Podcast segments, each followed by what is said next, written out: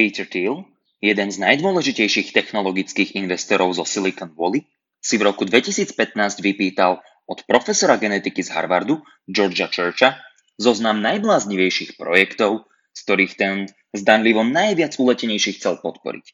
Vybral si projekt, v ktorom sa Churchov tým snaží oživiť vyhnuté druhy, napríklad mamuty. Znie oživenie vyhnutých druhov ako sci-fi?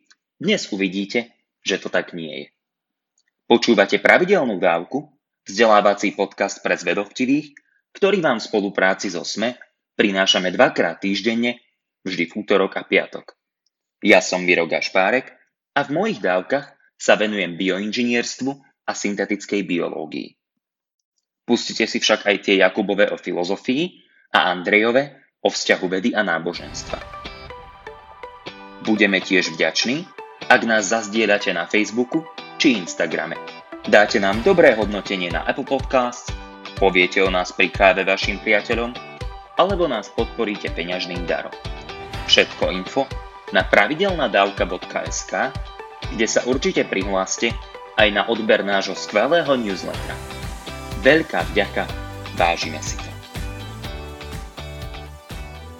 Dlho sa hovorilo, že vyhnutie je väčné, no vďaka genetickému inžinierstvu a syntetickej biológii to tak byť nemusí.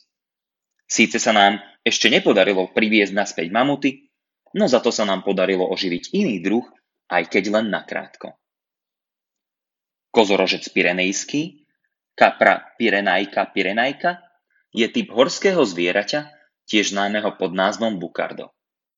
Kedysi boli tieto zvieratka jednými z najpôsobivejších divokých zverov žijúcich v Európe, hrdo nesúce svoje zakrivené rohy po Pirenejských vrchoch na hranici medzi Španielskom a Francúzskom. Počas 19. storočia však boli masívnym spôsobom lovené a v roku 1900 zostalo menej ako 100 jedincov tohto druhu.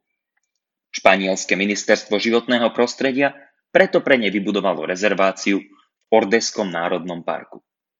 No nepomohlo to. V roku 1993 zostalo už len 10 kozorožcov a v roku 1999 zostala jediná 12-ročná samička menom Celia. Počas jary 1999 dvaja biológovia z Centra pre poľnohospodársky výskum a technológie v Aragone, José Folš a Alberto Fernández Arias, Celiu odchytili a z jej ucha odškrabli časť tkaniva, aby tak mohli zachovať bunkovú líniu tohto druhu kozorožca. Vzorky uložili v bezpečí v tekutom dusíku. Nuž a 6. januára 2000 Celia zomrela.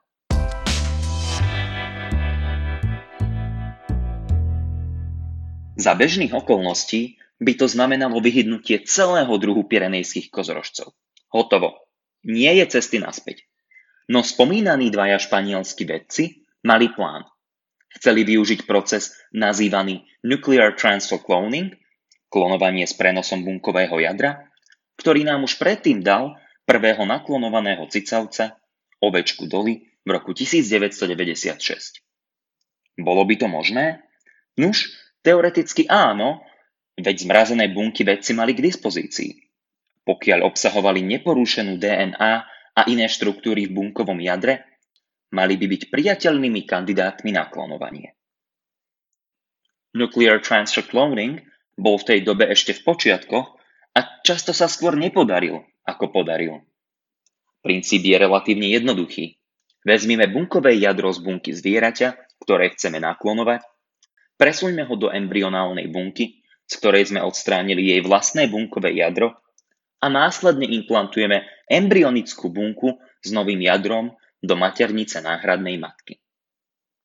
Teoreticky, za predpokladu, že organely, teda bunkový ekvivalent orgánov, cytoplazma alebo samotná transferovaná DNA neboli poškodené, by tento proces mal fungovať a umožnil DNA ovládnuť bunkové procesy a viesť tak k narodeniu jedinca z vyhnutého druhu.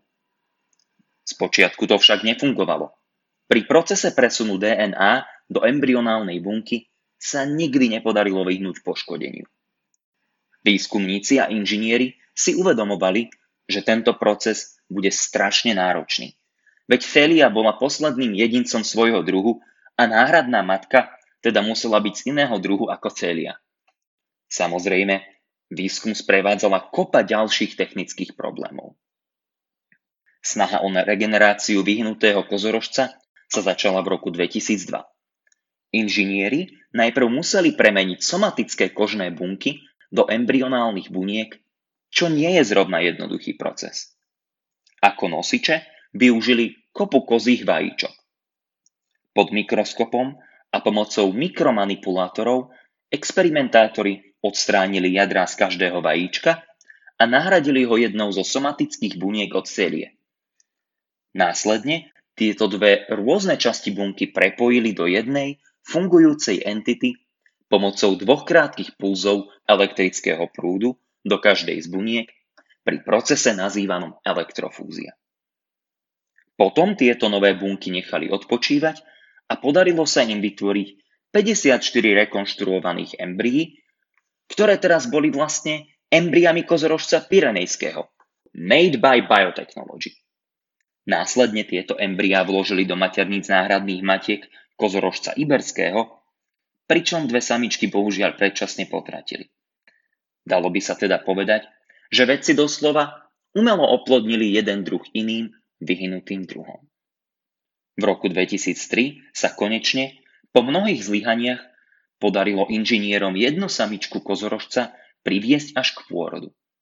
S využitím cisárskeho rezu sa narodila jedna samička kozorožca Pyrenejského, bez akýchkoľvek vonkajších abnormalít. Mala normálny srdečný rytmus a iné znaky životných funkcií. Bolo to prvé zviera, ktoré sa narodilo z vyhnutého druhu. V ten deň prestalo vyhnutie druhov byť väčšným. Bohužiaľ, táto znova oživená samička žila len asi 7 minút a následne zomrela na pľúcny defekt, ktorý je bežný pri klonovaných cicavcoch. To však nezmenilo základnú premisu tohto projektu. Oživenie vyhnutého druhu sa podarilo. A že to trvalo len niekoľko minút? Nevadí, veď Prvý let bratov Wrightovcov v decembri 1903 trval len 12 sekúnd a o 66 rokov neskôr bolo ľudstvo na mesiaci. Samozrejme, takýto krok prináša množstvo náročných spoločenských, etických a samozrejme technologických otázok. Je dôležité, aby sme o možnostiach, ktoré syntetická biológia má, vedeli a mohli diskutovať. Ak vám niekto bude tvrdiť, že nešetrné využívanie nesprávnych technológií, napríklad pri odlesňovaní pralesa či pestovaní soje, spôsobuje vyhnutie druhov, môže mať pravdu. No treba dodať, že genetické inžinierstvo či syntetická biológia nám priamo prinášajú aj možnosť priviesť tieto druhy naspäť. A to opäť ukazuje dôležitosť tejto inžinierskej disciplíny. Chcete byť dobrými ochrancami prírody? S dávkou nadnesenosti by sme mohli povedať. Chodte do laboratória, sadnite si za počítač a utekajte sa učiť dizajnovať DNA. Toľko teda na dnes a vďaka za počúvanie.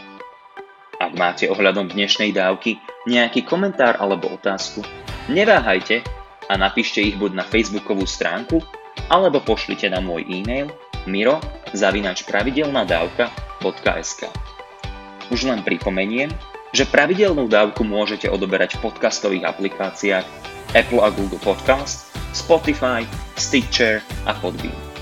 Ak neviete ako na to, choďte na pravidelnadavka.sk, kde nájdete jednoduchý videonávod.